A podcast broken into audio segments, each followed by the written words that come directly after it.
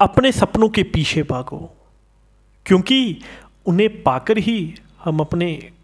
कमाल को दिखला सकते हैं